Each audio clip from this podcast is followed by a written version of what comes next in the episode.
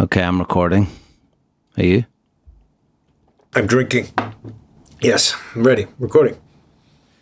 Nice. Okay, let's get started. I have not brought any drink, which is rather unfortunate, soft or otherwise. Hmm. Let's see how the voice holds up.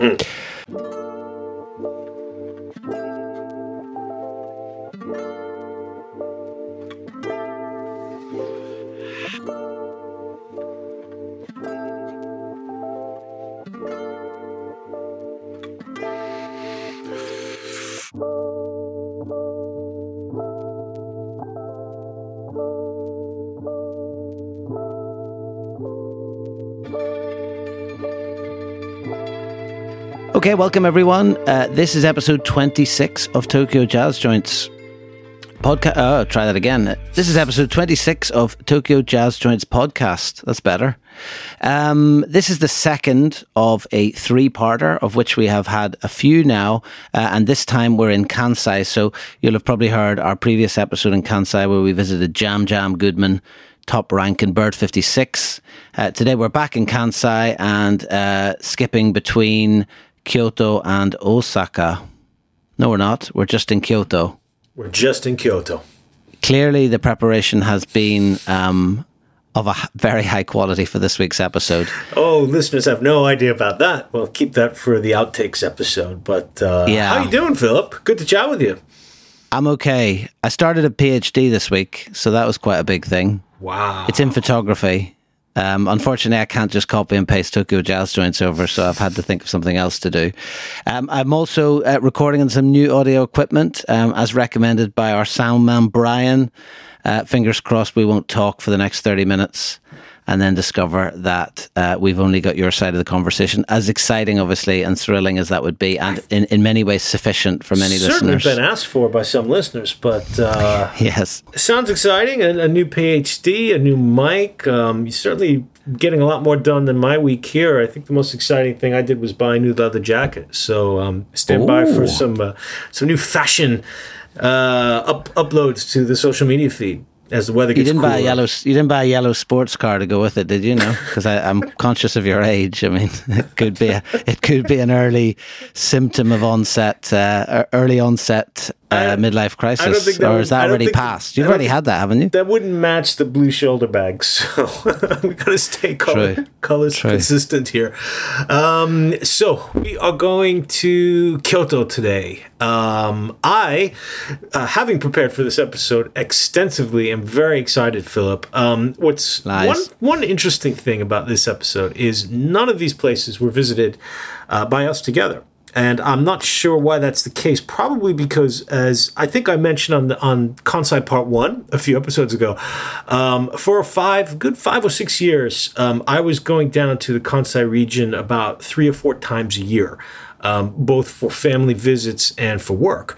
So when I was making these trips, I was always, you know, making some time to slip away um, and do some jazz research, you know. Um, so the places that we're going to talk about today, I've been to um, three of them, um, although this was all several years ago. And and you, I think, also were down in Kansai a couple times for your job, and then a couple times on vacation, um, even before we had started this project. So we certainly got to these places in very different ways. Um, now the first one is one that I have not been to, so I'm interested to ask you some questions, and it's called Hanaya, which I believe can be translated as the flower shop. Uh, what do you remember about Hanaya in Kyoto? Well, I think this was on a trip uh, just before I left Japan with a friend, uh, Tom, who's been name checked many times in the podcast.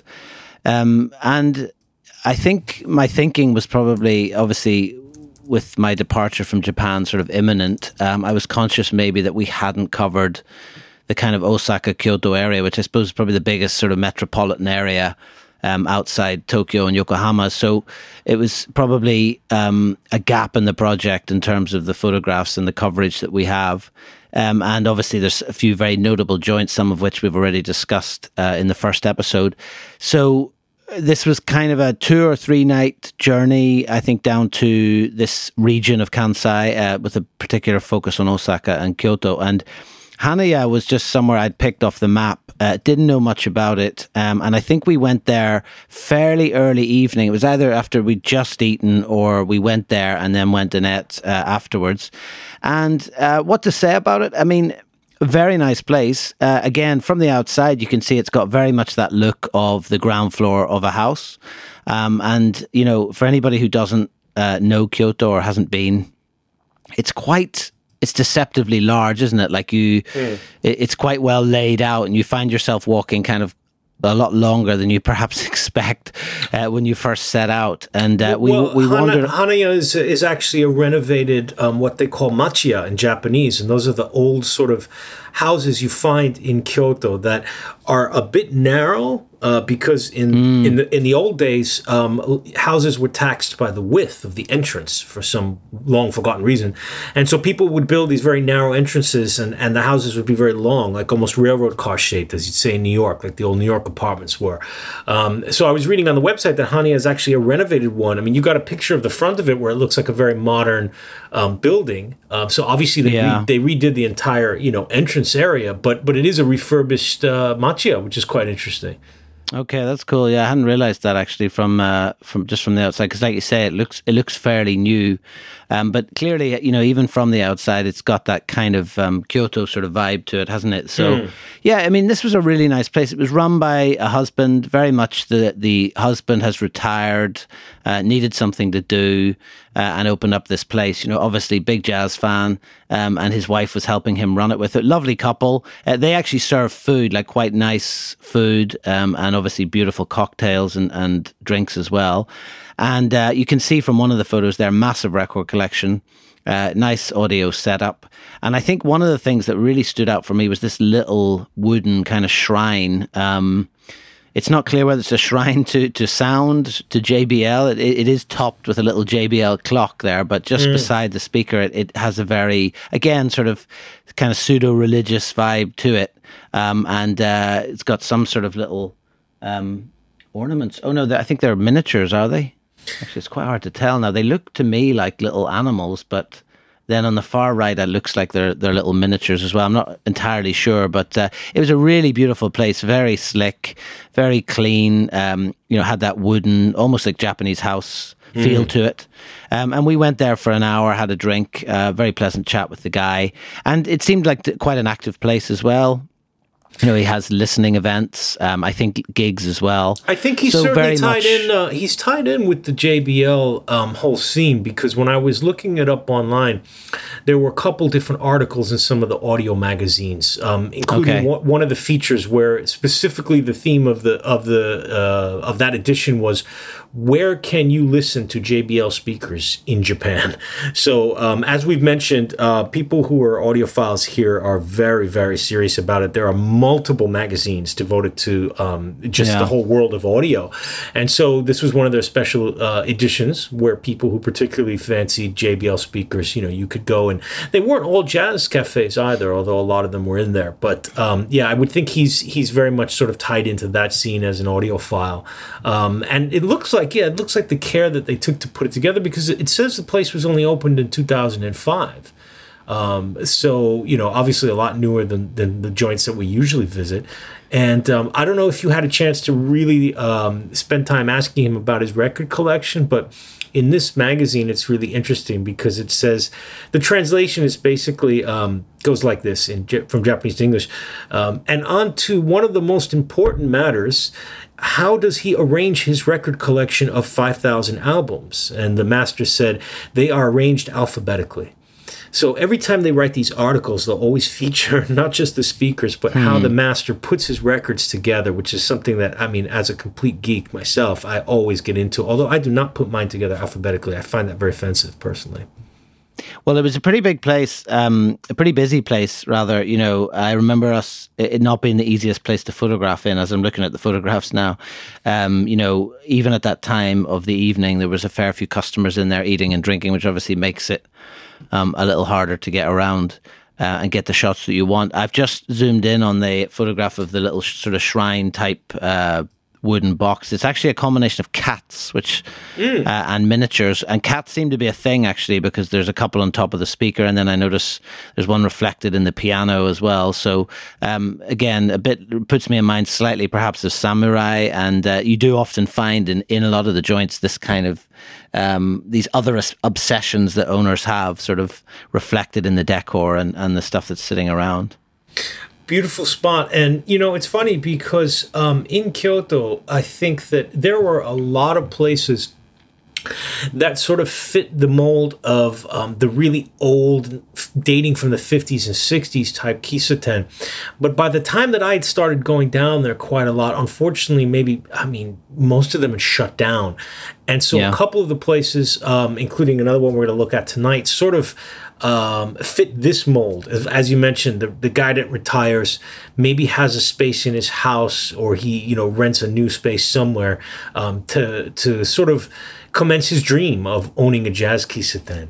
Um, yeah that leads us to the second place, which is called Mura, Jazz Cafe Mura, which is a bit farther north um, along the river in Kyoto. And for any of our listeners who's not been to the lovely city of Kyoto, it's very, very different from almost everywhere else in Japan for many reasons. Um, of course, it was the ancient capital, it was the cultural capital. Um, even today, it maintains a very lofty place uh, among Japanese. People who are not from Kyoto tend to not like it there very much. They like it for a visit, but they don't want to live there because it's very, very insular.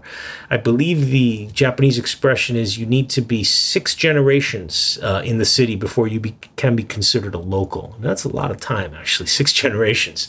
Hmm. Um, it's also laid out very, very differently. It's it's in a grid pattern. Uh, the river bisects it north to south, um, and the streets are all in a grid pattern. It's modeled after the ancient Chinese city of Xi'an. So, as opposed to all the higgledy piggledy type places that we've described, where you wander around alleyway after alleyway looking for stuff, um, actually Kyoto is very easy to find things. You just have to check the address and cross check it on your map.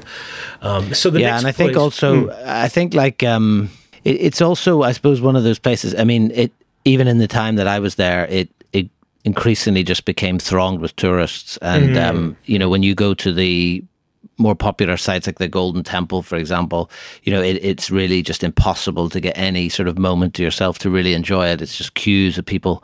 Uh, it's and pretty empty right at the of, moment, though, Phil. Well, yeah, I'd, I'd say probably those six generation families are quite happy at the moment, possibly because they've got a bit of peace and quiet. But it's a strange city too, because you mm. know, famously they have this very modernist, um, very controversial station building. And then when you go further out into the city, you find, I suppose, what a lot of people would consider to be the quote unquote real Japan. You know, the the kind of the, the Japan of the Karate Kid. You know, the the sort of the the sloping temple roofs and the bamboo groves and all that kind of thing. But it is a real contradiction of of uh, styles of the city. And um, within that, of course, there are these beautiful jazz cafes, as of course we've discovered in every town and every city, mm. regardless regardless of what it looks like. And Mura was another really good example of that. Again, tucked away in a you know residential area.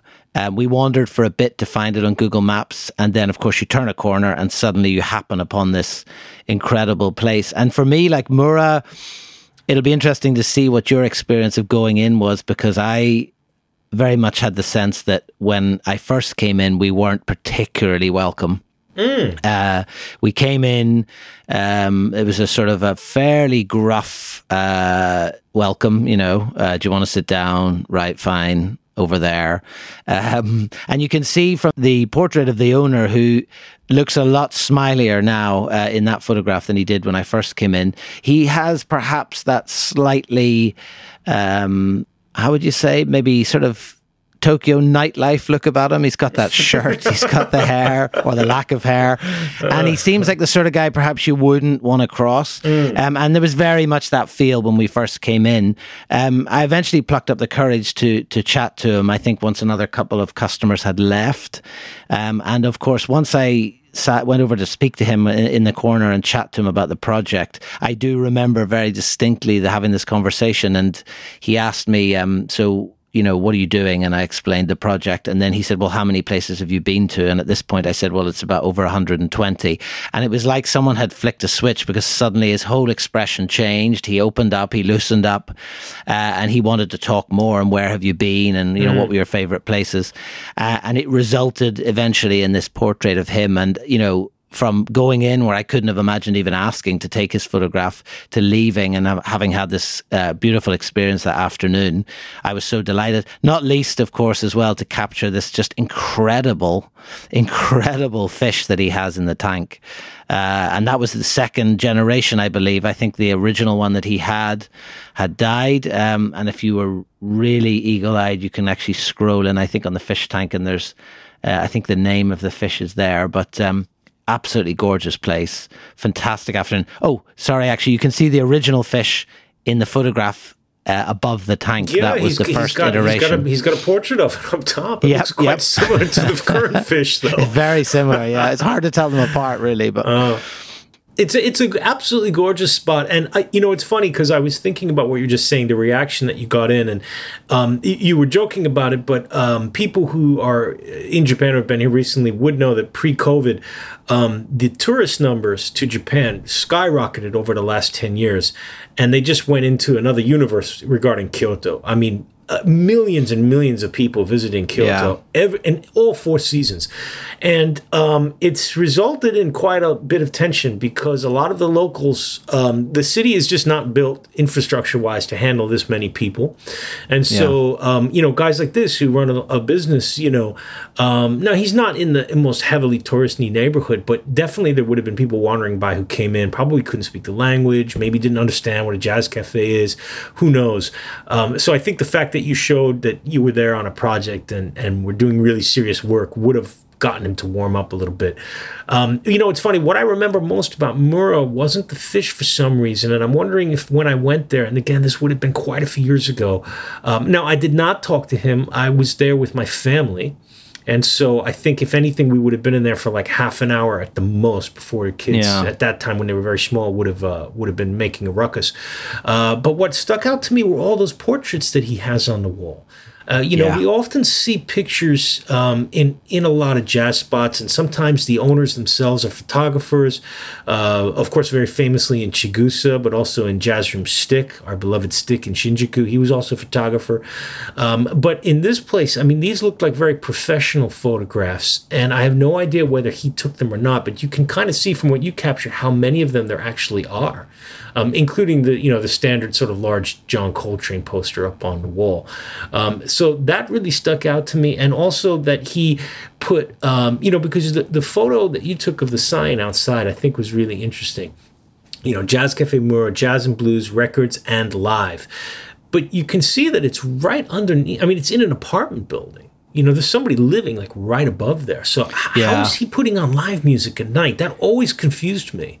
It's Unless astonishing, really, there, isn't it? Know? Yeah, and mm. it's funny because it's it's almost like one of those hall of mirrors. Because if you look, if you look, for example, at the photograph of the table, and uh, you can see the piano just to the left with the speakers, and then just on the bottom right of that, co- uh, sorry, the bottom left of that column, mm. you'll see a guy playing um, the sax, and in the background is also picture of the pictures right. on the wall behind him, yeah, and right. uh, they're all musicians that have played gigs there, and yeah. I think it's really nice, you know, because we've seen obviously photographs of really famous musicians, and then as you said, the kind of stock mm. images that you get from different posters and stuff. But the fact that he's kind of celebrating this Japanese connection with jazz, all these local or, or Japanese musicians playing in this place is is really nice. Uh, it's a really nice take, and something perhaps we haven't seen quite as much because you know, as, as you mentioned previously with uh, when we interviewed Tony and Mike in particular, you know, often Japanese jazz takes a kind of a um, it takes a sort of a step to the side when it comes to the jazz mm, kissa, and mm, it, it mm. tends to focus often on particularly American musicians, doesn't it? Mm. No, that's 100% right. I mean, I can think only of a couple, maybe even not even a handful of places that regularly play Japanese jazz. Um, so the fact that he would have all of these people there playing live, but also putting the records on is really unique. And yeah, it's just it's just another one of these. Um, I, I hate to use the word standard because it sounds like I'm downplaying it, but standard sort of neighborhood jazz joints, the kind of place that if you're walking home you would pop in. Well, I'd probably pop in three or four times a week, um, mm. and that doesn't really exist anywhere else. I mean, what other country, as we've said so many times, would have a place in this kind of neighborhood in this building with that setup of the records and the live music. I mean, this is an yeah. only in Japan kind of place. And I think it's something really nice about it that in the midst of, you know, old cultural and, you know, UNESCO Kyoto, we can still find our down home jazz spots, you know? I mean, Absolutely, that, that makes yeah. me really happy every time I was going there because after the third temple or shrine, I just keep thinking about, okay, when can I get down to the cafe and have a beer, you know? And, and yeah. my family was always like, what's wrong with you? Don't you want to see this temple? And I was like, yeah, you know, they're kind of all the same.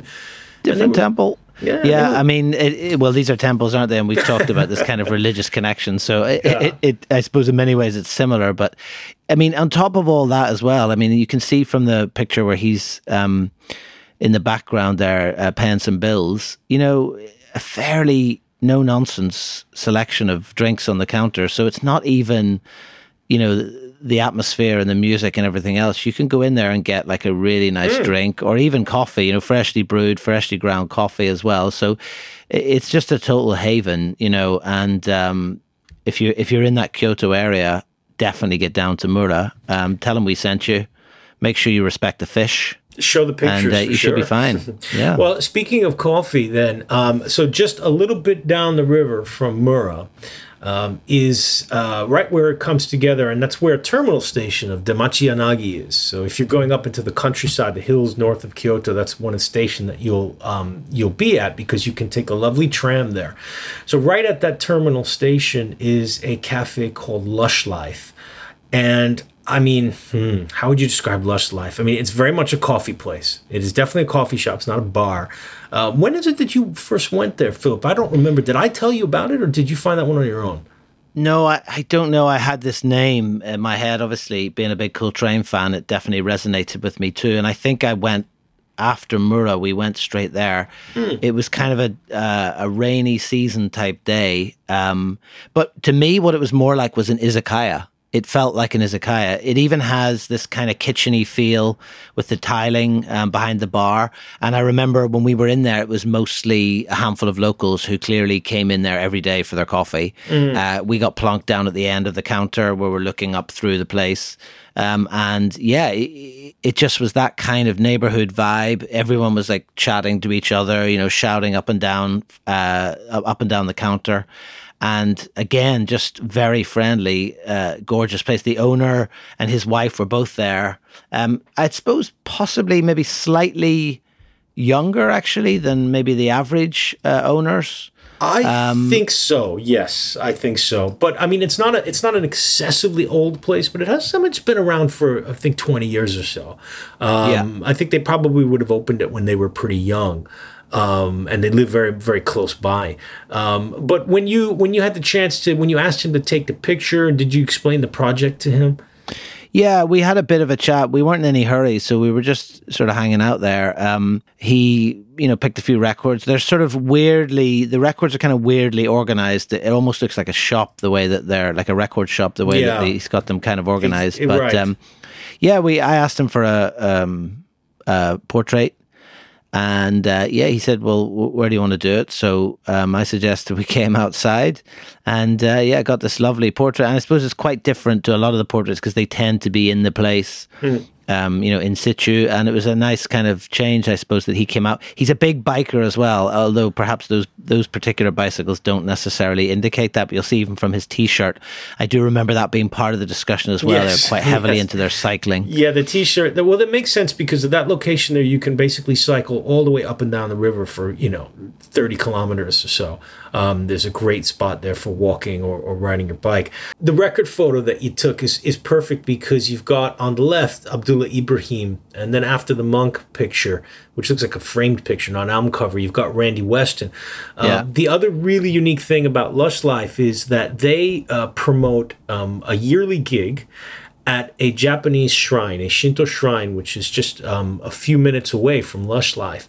And two of the solo performers that they brought over were the incredible Randy Weston and uh, Abdullah Ibrahim. So uh, just imagine for a second, not only being in a small room to see either of those guys uh, perform a solo piano concert, but you're in a Japanese Shinto shrine. Uh, I mean, the atmosphere is just remarkable. So, you know, we talked about, remember our friends up north in Gunma, uh, of course at Basie that you know they would do a lot of promoting the guy Ray Brown bringing those jazz artists over to the sort of countryside locations back in the 60s and 70s well these this uh, lovely couple Lush Life they're do they're still doing that. They're bringing over the artists to, to play one gig over well two two nights. They do it uh, Saturday and Sunday at this shrine in Kyoto. Uh, where was it we saw where was it we saw those photographs? Was that not I thought felt like that was together though. I remember someone showing me photographs of Abdullah Ibrahim in a temple.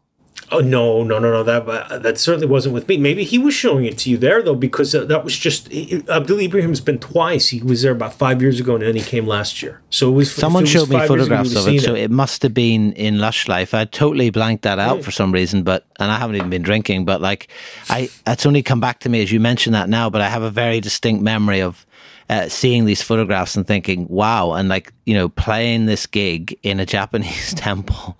I mean, it's just like, how, where do you even start? Insane. It's just unbelievable, you know? Uh, just insane. And, you know, it brings together everything that, you know, we've talked about the sort of reverence for the music, this almost, this almost religious like devotion to creating these cafes and bars and then that's the most final expression of it is to bring over one of their heroes and have them perform in an actual Shinto shrine. Just beautiful, beautiful place.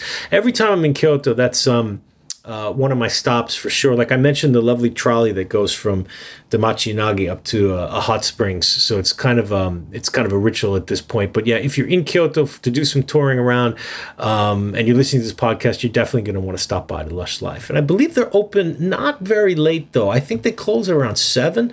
Um, don't trust the website hours because those are not accurate, like a lot of jazz joints. I remember yeah. standing outside for a while thinking they were going to come back, and they did, they never came back, even though the hours said they'd be open. I wonder, actually, I think if I'm not mistaken, I think this might have been the second iteration of the place. And actually, if you look, because I think one thing that struck me about this was it had a very, we probably overused this word a little bit, but it had that kind of bohemian Shinjuku feel that we were talking about because it, it felt like a real magnet for just artistic people in the area. And you can see even from the shot with the umbrellas, you know, there's a lot of magazines and books there. Uh, one of the uh, customers now I remember was a local painter as well, so you can see this this painting on the wall as well, and even just um, you know some of the posters that they've clearly put together. I mean, there's that beautiful one of Louis Armstrong uh, where it says "Lush Life." Uh, coffee and jazz shop uh, that they've clearly made themselves.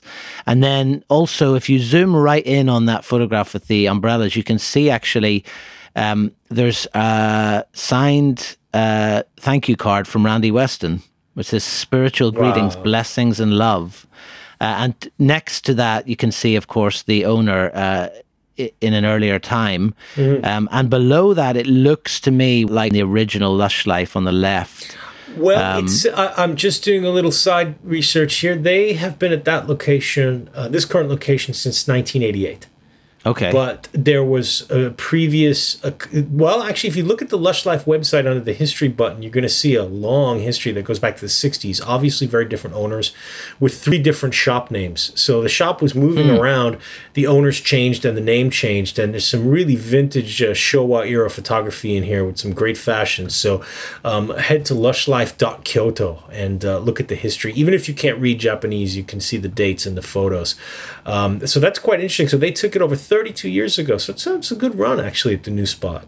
Yeah, it's it's it is a great place. Um, again, you know, if I get back in the next couple of years, I'd say, and I'm down that area, that will definitely be one of the places that would be on my list. I feel like I could have spent a lot longer in it um, mm. that day. So uh, fabulous place. Which brings us to the final and perhaps the most famous place. Um, I was kind of surprised. Uh, to hear that Brian, who um, mixes our audio every week, had actually been here himself when he was in Japan. Really? And again, it's, yeah, and it's not one of the sort of that was my reaction. Yeah, it's not one of the places perhaps you'd expect. Yeah. Um, people to have been, or certainly one of the first places that you would end up going to if you were interested in this culture. Mm-hmm. Um, and that is Yamatoya in Kyoto. So, what, what what do we make of that place? I mean, what what always sticks out in my head before anything is this just awesomely avant-garde uh, sign that they have outside with these naked bodies strewn all over the piano. It's just fabulous. I absolutely adore it. And it's it's strange because the sign gives no indication of what the inside of the place is going to be like. So you see that, and you think this is going to be some real hardcore avant-garde like basement joint, you know, thinking of like Aketa no Mise in Tokyo, you know, Right, yeah. part of the '60s avant-garde culture. But when you walk in, I mean, I think I put in my notes, um, which doesn't necessarily make a lot of sense in retrospect, but I said it looks a bit Miss Marple or Merchant Ivory England movie. That makes sense. I, when I, I laughed Yeah. it, I was like, exactly, that's what it is. Yeah. Yeah, because I, I found my notes uh, from when I visited there, and that's what I had scribbled down, and I was wondering if I was reading it collect- correctly. But um, I mean, yeah, it, it it has a kind of like that old parlor type feel, you know, um, where you would. I mean, he's got the teacups as well. You've got you know you got a great photo of him um, in front of his collection of teacups and glasses. But I mean, we, you got to talk about the record collection here. I mean, just look at that. Look how absolutely beautiful it's laid out with the wooden furniture, um, the wallpaper. I mean, this is kind of more like yeah, an old parlor listening room. You could imagine him having one of those old wind up uh, turntables in the corner, you know, to play 78s on. A little bit like what Swing in Shibuya is trying to do. Even though it just opened, remember we talked Yeah. about swing, kind of getting this aesthetic, but this is the real deal. You know, this is this is something that's been like this for ages. Um, For me, you wouldn't. I wouldn't be surprised if you'd gone in there and discovered all the records were classical. yes, To me, it has yes, almost more right. Mm. that sort of vibe, doesn't it? Like a, a kind of a, like you say, parlor or like a listening lounge for. Mm. Uh, it, it's it's got a film set sort of whiff about the whole place, but uh, it's very very much jazz, right? Oh no, it's completely a jazz spot. I mean, he even well, he's been open since 1970. Um, but I, I don't in my notes it's not clear. I, I don't think I got a clear answer about whether he was the first owner or not. I would doubt it because I mean that's 50 years back. That would have made him really young, I think, uh, when he it, it, when he would have opened it because he's not he doesn't look that old. Um, did you have a chance to, to talk with them? Obviously, you got. I mean, nobody was in there, so you. I guess you schmoozed a bit and got to take the pictures. Yeah, it was completely empty. Um, it, it's funny when you approach it too, because you can see from the exterior where you, there's ju- the only indication is jazz spot Yamatoya, and then there's also this just very classic Chinese restaurant sign outside, and it's not what you're necessarily expecting. You, you head off that main street down an alleyway, and then you're greeted by this beautiful avant-garde sign. You can see even down there, it just looks like a, a load of houses, um, and inside there's just this treasure trove of, of records and, and jazz culture. We did have a bit of a chat to him again. It was both him and his wife. Um, she, I think, either slipped off quietly or uh, uh, sort of would have preferred not to have been um, photographed. And in often case, that's you know a kind of a respect thing. I think sometimes uh, the owners' wives of these places often sort of say, "Oh no, no, it's his thing." You know, he's the master and that kind of thing. But whatever the reason was, um, she wasn't in the photograph, but she was definitely there, and um, they were just getting ready for the day. Uh, like you say, gorgeous place, um, beautiful sort of old sets of teacups there, glasses, sort of thing that you're terrified when you get served because you're just like, I know, I know, I'm gonna probably smash something here, um, and get you know sent out in shame. Or I'm But, to um, knock it over. Yeah. the one thing that always confused me about this place was this bright red, um, sort of veneer countertop that I thought just didn't quite sort of fit with the rest of the place. but um, I can see maybe what they're going for with the, the kind of the reds in the wallpaper. Uh, but uh, it, it's it seemed to me slightly incongruous. But it was an absolutely beautiful place, and I would say again, looking just at that shelving unit. Probably up there with one of the biggest collections that we've seen in terms of records. Wouldn't you say? Oh yeah, for sure. I mean, I I uh, scribbled in my notes again, um, eight thousand plus, based on just comparing to some of the other shops. You know. Yeah. Um, and and as we've mentioned, if he's got eight thousand in there, I mean, how many does he have in his house? You know, Yeah, he's probably yeah. got a good couple, three, four thousand more in his house. So, you know, these these collections have been built over many years, and um, it's just so amazing that they have not just the opportunity to open a shop, to put their collection in and share it with customers, but that they're not afraid to leave it there. You know, I mean, I would be. I think that that's honestly one reason why uh, this kind of listening bar and jazz kissaten culture would not exist in places like the states or maybe in Britain or Ireland because I think people would be afraid to put it in a place and then leave at night that that it would be at risk of theft for example you know? Whereas it's very unlikely anybody's going to break into your shop anyway in Japan. They're certainly not going to walk away with 8000 records. Um, a couple quick uh, two more quick things about Yamatoya. One is um, they started a Twitter feed in 2014, uh, I believe. And uh, yeah, joined in March 2014, and their last tweet was May 17th, 2014. It's not because they're closed. I guess they just didn't like Twitter. They were uh, trying to to uh, tweet in English for their foreign customers, and I guess it didn't go very well. But if you look at their website, there's a great spot, uh, a great button that says foreign language. So you'll get the business hours, of course, the audio system for all the audiophiles out there, the nearby sightseeing spots, and then a very kind message that says, We are waiting for the day when people from all over the world come to Japan and enjoy jazz. Let's get through it. Um, that's just a great uh, greeting, especially for these days, you know?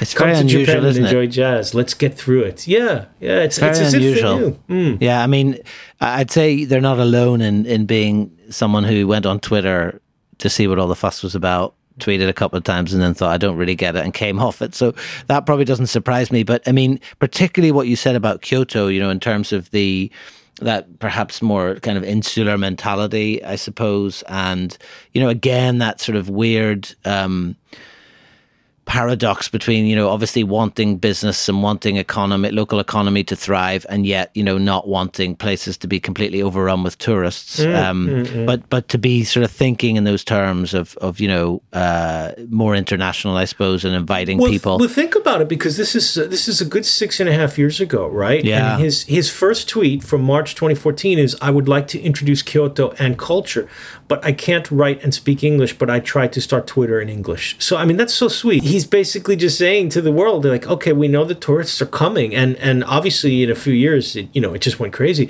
So you've got that introductory tweet, then you've got something about manga, the shop information, how to say thank you in the Kyoto area, okini, um, and then it just and then the last one is just sorry you can check only cash. We don't have credit card system, and that was the last tweet. So I think if we get by there, um, we're gonna have to ask about that. Oh, he's also got a picture of the record collection that says we have five thousand records. I really am surprised by that. I had it as a lot more than that. Maybe, maybe that's just uh, maybe he's reduced it or whatever. But anyway, Yamatoya is one of those places. Um, not quite as much as Basie, but anytime you mention jazz cafes um, in the Kansai area, that was the first one that came up. So I think that's why I went there so many years ago because it was probably at the top of my list. Yeah, I think it's definitely one one of the older places that we've been to, regardless of whether that owner's the original or not. I wish I could remember because we probably did have that discussion. It wouldn't surprise me actually if if he was the original owner, but um, anyway, um, uh, perhaps that's a mystery we can solve on our next visit, um, which again will definitely be included on the must go back to list. Uh, which seems to be getting larger by the week, so that's a concern. Oh, can So- I can I give one more from his beautiful website? Please, this one's in Japanese. So it's announcing the 50th anniversary, and it says, um, it says in Japanese, but it says, if you don't have swing, your life will be uninteresting. Well, who could disagree with that? Like, Ah, man, that's just perfect. Yeah. So 1970 disagree? opened in March 3rd. Yeah. Oh, man, I, I feel like hopping on the Shinkansen now and just going down to, uh, Yeah, tell me to about it. I hit wish these I- four I joints I had today, the man. option. Shit, yeah. Well, look, listen, that's the second part of our three part um, journey in Kansai. James, um, any other exciting news that you want to break on the podcast? Exciting news. Um, no. Well, look, uh, if that's all you're going to give us, that's fine. Um, in the meantime, uh, it just remains to say thanks for listening. Uh, thanks to Brian, as always, for his audio assistance. Thanks to Louis Elastic for our theme music. Uh, thanks to you for your likes, your shares, your enthusiastic and encouraging comments every week. This is um, episode 26, which I don't think we would have got to had we not had the fantastic response from all over the world that we've had for the project and uh, more recently for the podcast. So thanks Oh, again for one, that. One more quick announcement. Yeah. Um, actually, speaking of great support, I got a very nice email from Deborah Gordon, who runs the Village Vanguard in New York. She's, of course, the daughter of Max and Lorraine, the original uh, founders and owners of the club. Um, I met with Deborah when I was in New York last year um, about a little project that she's working on. Uh, obviously, the Village Vanguard is the holy grail uh, of jazz clubs around the world, and they have been really struggling. They've had to let go some staff. Um, they cannot uh, open fully for live gigs. Uh, they are doing Friday and Saturday night live shows with no customers, and they are streaming them online um, in an attempt to just generate a little bit of income. You can imagine how much the rent is in that place in New York City these days. Um, so please, if you are at all a fan of jazz, which you must be listening to this podcast, um, check out the Village Vanguard's website. It's only $10. You get to see two sets of live music Friday and Saturday nights, East Coast time. Um, we really need to make sure that the Vanguard doesn't close. This is the most important jazz club in, in jazz history, and um, it should be, you know, it should be a UNESCO World Heritage Site as far as I'm concerned. So show your support, head over there, only $10. Nice. So, in the meantime, if you're uh, bored this week, even if you're not, get yourself onto www.tokyojazzjoints.com. There are over 130 joints on there. I've just added Nutty uh, in Tokyo as well. So if you want to go and have a look at that, nice little place that we'll probably cover on another episode. Again, if you don't follow us already on social media, we're at Tokyo Jazz Joints on Instagram, Twitter, and Facebook. Please hit us up, uh, like what we post, follow us, and share it with people that you think might be interested.